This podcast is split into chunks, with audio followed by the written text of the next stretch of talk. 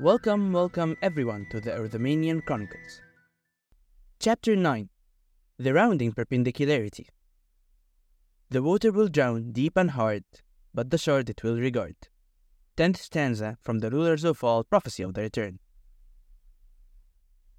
It has been a month since they arrived to Arotheman, and Noor couldn't still wrap her head around the concept of being in another world. The others, however, seemed to have warmed up to the idea. Bilimarandu suggested that they should find things to do around the town while he waited for this Remy to answer him, and in turn explained to them what they were to do.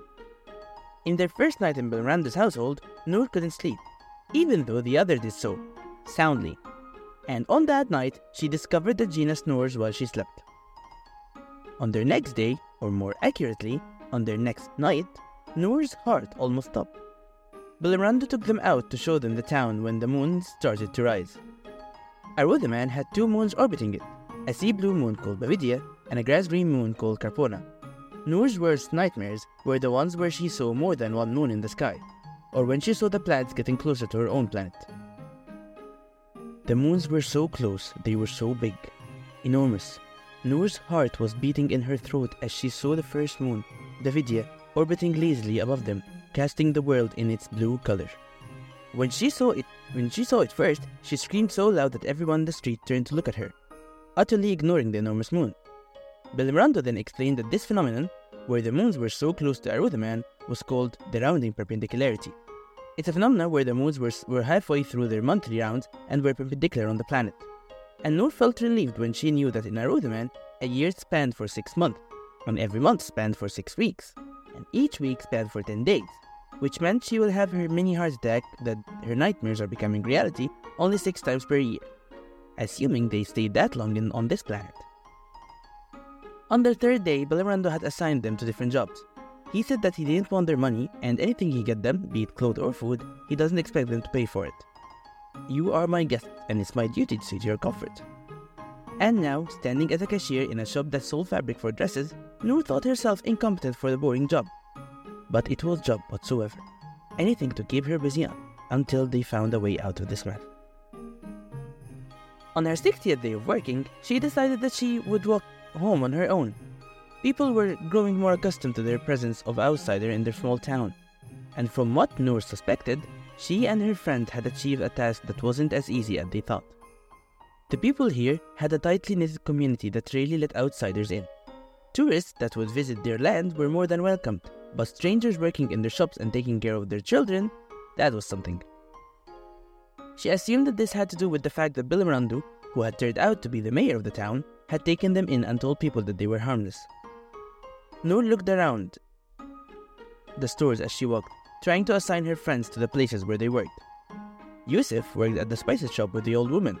Zaina worked in the li- with the librarian. Laila in the apothecary, Yuto in the nursery, Mary in the grocery store, Hamad in the electronics store, Yasser in the bakery, Gina worked in the cafe, and Nadim worked in the station. A woman carrying her child waved at Noor as she walked, and Noor waved back. The woman owned a bakery that Noor had bought her breakfast from the other day, and they had become almost friends, immediately bonding over their unyielding love of poetry. The woman was reading a poem to her children, and the moment Noor heard it, it she was mesmerized. She didn't remember the exact words, not really, but it talked of a land of peace, of days where people were safe from themselves. It talked of worlds of utopic nature and people with virtues uncased. Noor wished that her world was like that a world where people weren't afraid of what would happen tomorrow, a world where there was no starving children and families dying from wars. She wanted a world where women can walk in the streets and not be afraid, a world where. a world better than this one. A voice echoed in her head. She turned to look behind her, but there was no one there. People were walking around. Night starting to fall, the world casted in the blue hue of Avidia. She turned and yelled back as Yuto waved at her. He was mere inches from her, and she almost kicked him in the abdomen. Come on, man, I thought we dropped this. Nah, I never did. I stopped it so it would be more fun when I do it. He giggled as a child grabbed the hem of his shirt, startling him. Noor grinned. Karma, you Yuto. Karma. They were now walking through the mall district. Yuto was carrying the child that was probably one of the children he took care of, and the kid was energetic. He showered Yuto with questions, and you didn't even have time to respond before the child asked another question. Noor chuckled and looked around the district. Cafes were abuzz with people laughing and enjoying their time, and they even spotted Gina, but they didn't want to distract her, so they just walked past her. Friends were having chats over coffee or lunch in some of the restaurants that had the smell of rosemary coming out of them as they passed. Rosemary. Noor could almost smell her mother's signature rosemary white sauce pasta, and Noor felt a pang in her heart. She missed her home, even more than she expected. As much as this world was familiar to her own, she couldn't help but feel homesick. Seeing all of these people together, families going out on outings, friends having fun as they walked around with no specific destination. This was all too much for her that her vision started to blur and she started sniffing. Noor felt something grabbing her leg and she panicked. She flung her eyes open, causing tears to sting them. She looked down and saw that the kid Yuto was carrying was hugging her leg. I'm sorry, miss, if my questions made you cry. I I'll stop asking them, I promise. Just stop crying, please. Noor can't help but laugh. No, no, it's not the questions. I just it's my home. This is why I'm crying. Ask as much questions as you want. And at that, the kid pulled away and nodded.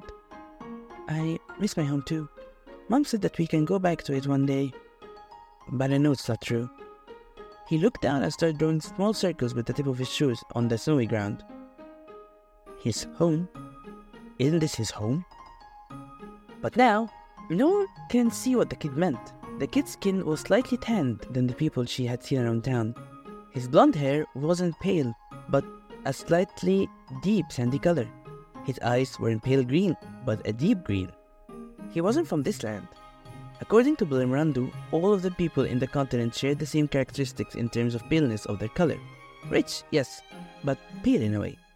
It didn't make sense, but.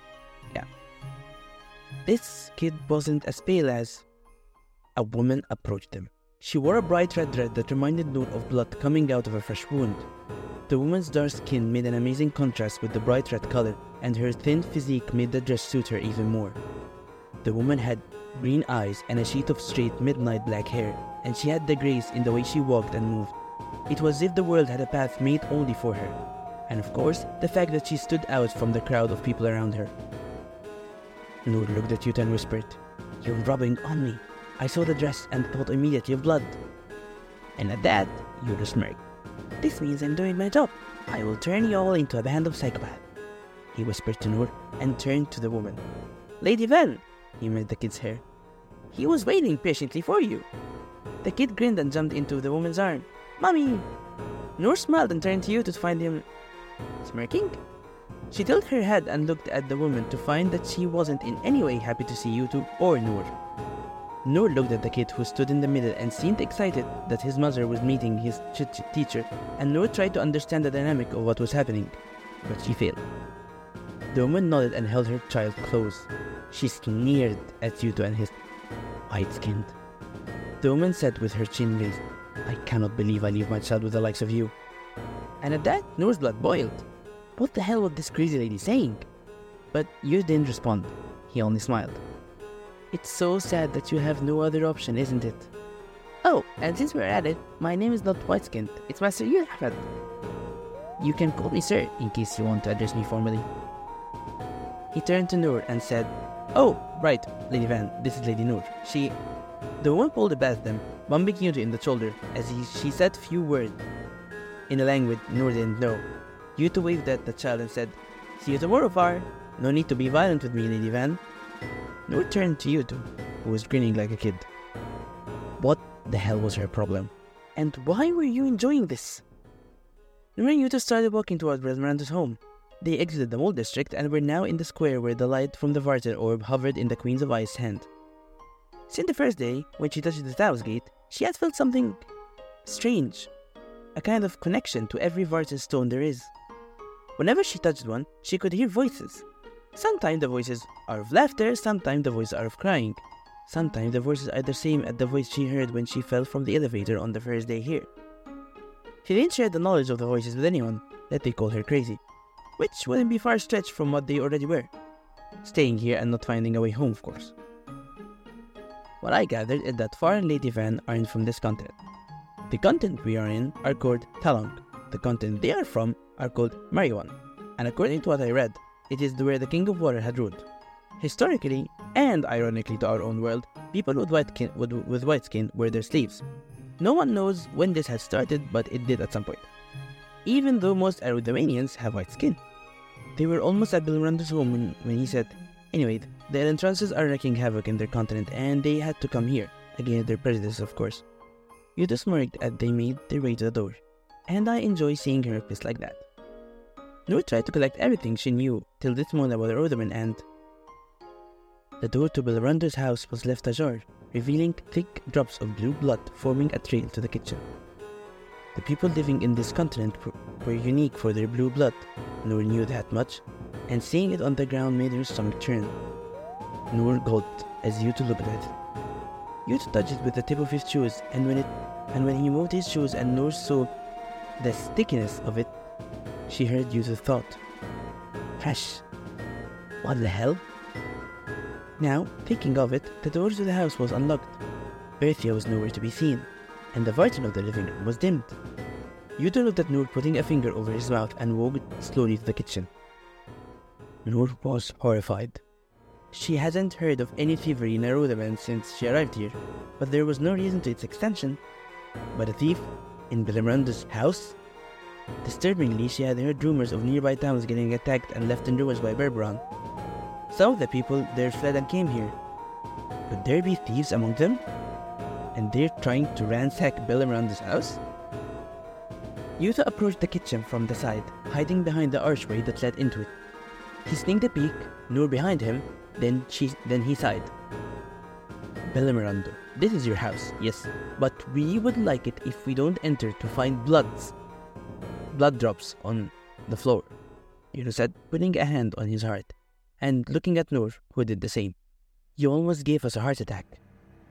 Bellemirando growled something that Noor didn't hear. She stood next to Yuto and found out that Bellemirando wasn't alone. Across of him sat a man with a wound on his shoulder that Barona was stitching, blue blood already clotting on the stitches. It's all destroyed, Billy. All of it.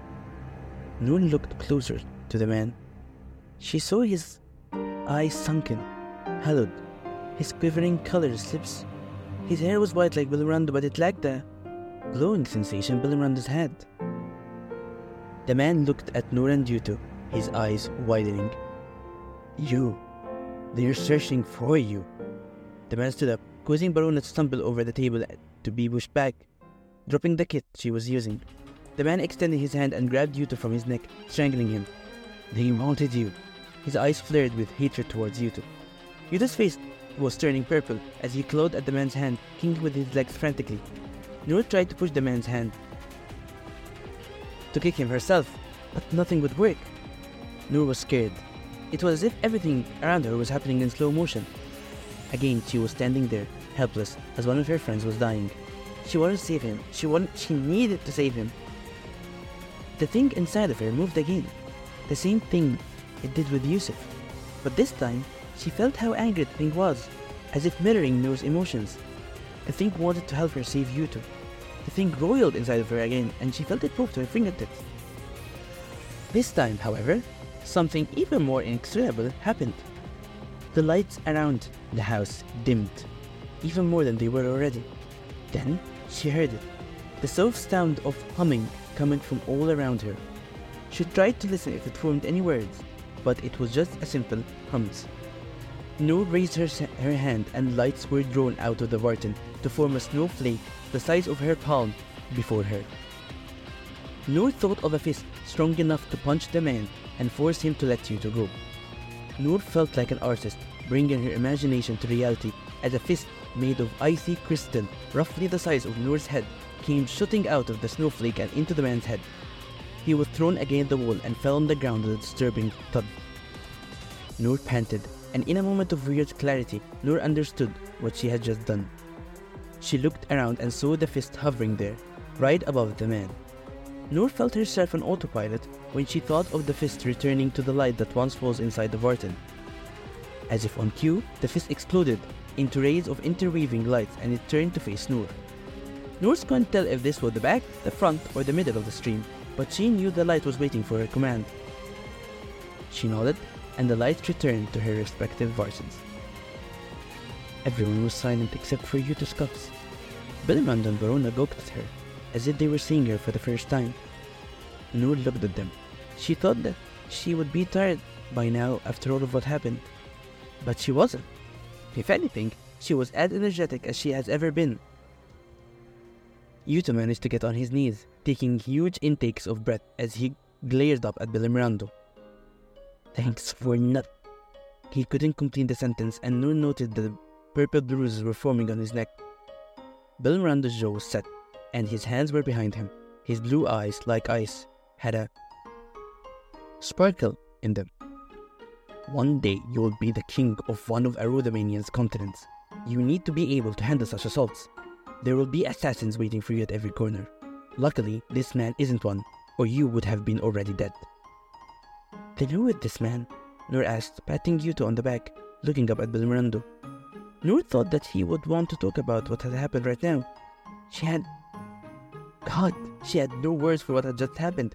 Even think of it was funny. I summoned ice. I had summoned ice. Something far worse than assassins, I'm afraid. Belimrando looked at the fallen man and carried him on his shoulder. He's a man broken by grief. And with that, Belimrando walked out of the kitchen, taking the man with him, leaving Verona to tend to Noor and Yuto. Noor raised her eyebrow and looked at Verona. Is he always deep like that? Verona rolled her eyes. Tell me about it. Noor patted Yuto's back and stood up, stumbling, almost falling if it wasn't for the chair that she pulled out for him. He sat down and she sat across of him. Verona kneeled next to Yuto, checking his throat. Bagger was the mayor of another town and an old friend of Belimrando's. The man's town was burned down, flattened. Poor Bagger saw his family, his people, burned down and couldn't do a thing. And instead, they knocked him out and threw him, blooded, at the gates of our town. Barona nodded and stood up. I will go and check on Bagger and then come down to prepare lunch. I'm sorry, Far, she just said at his throat. They know you're here, and they will stop at nothing to find you. And at that, she left the kitchen and went upstairs where Belimrando and Bagger was. And Noor couldn't help but feel a chill at the hopelessness in the Baroness tone. Yuto turned to Noor and managed to say, Thank you. Noor nodded. She couldn't still wrap her mind around the idea that she just did what she did. She felt as if someone had pushed a carpet from underneath her and now she was free falling. The feeling of having the power was so freaking cool, and it felt as if she could be like one of the characters she saw in movies, despite her dislike for fiction and fantasy. But this means that she has to accept that she is one of the rulers of the prophecy. Assuming that Noor accepted this, she is the Queen of Ice. The ice shall walk down the dark path, the sleeping monster shall unleash its trap. Noor contemplated this for a while, but then she found that somehow everything turned black, and she was suddenly. Noor fell asleep.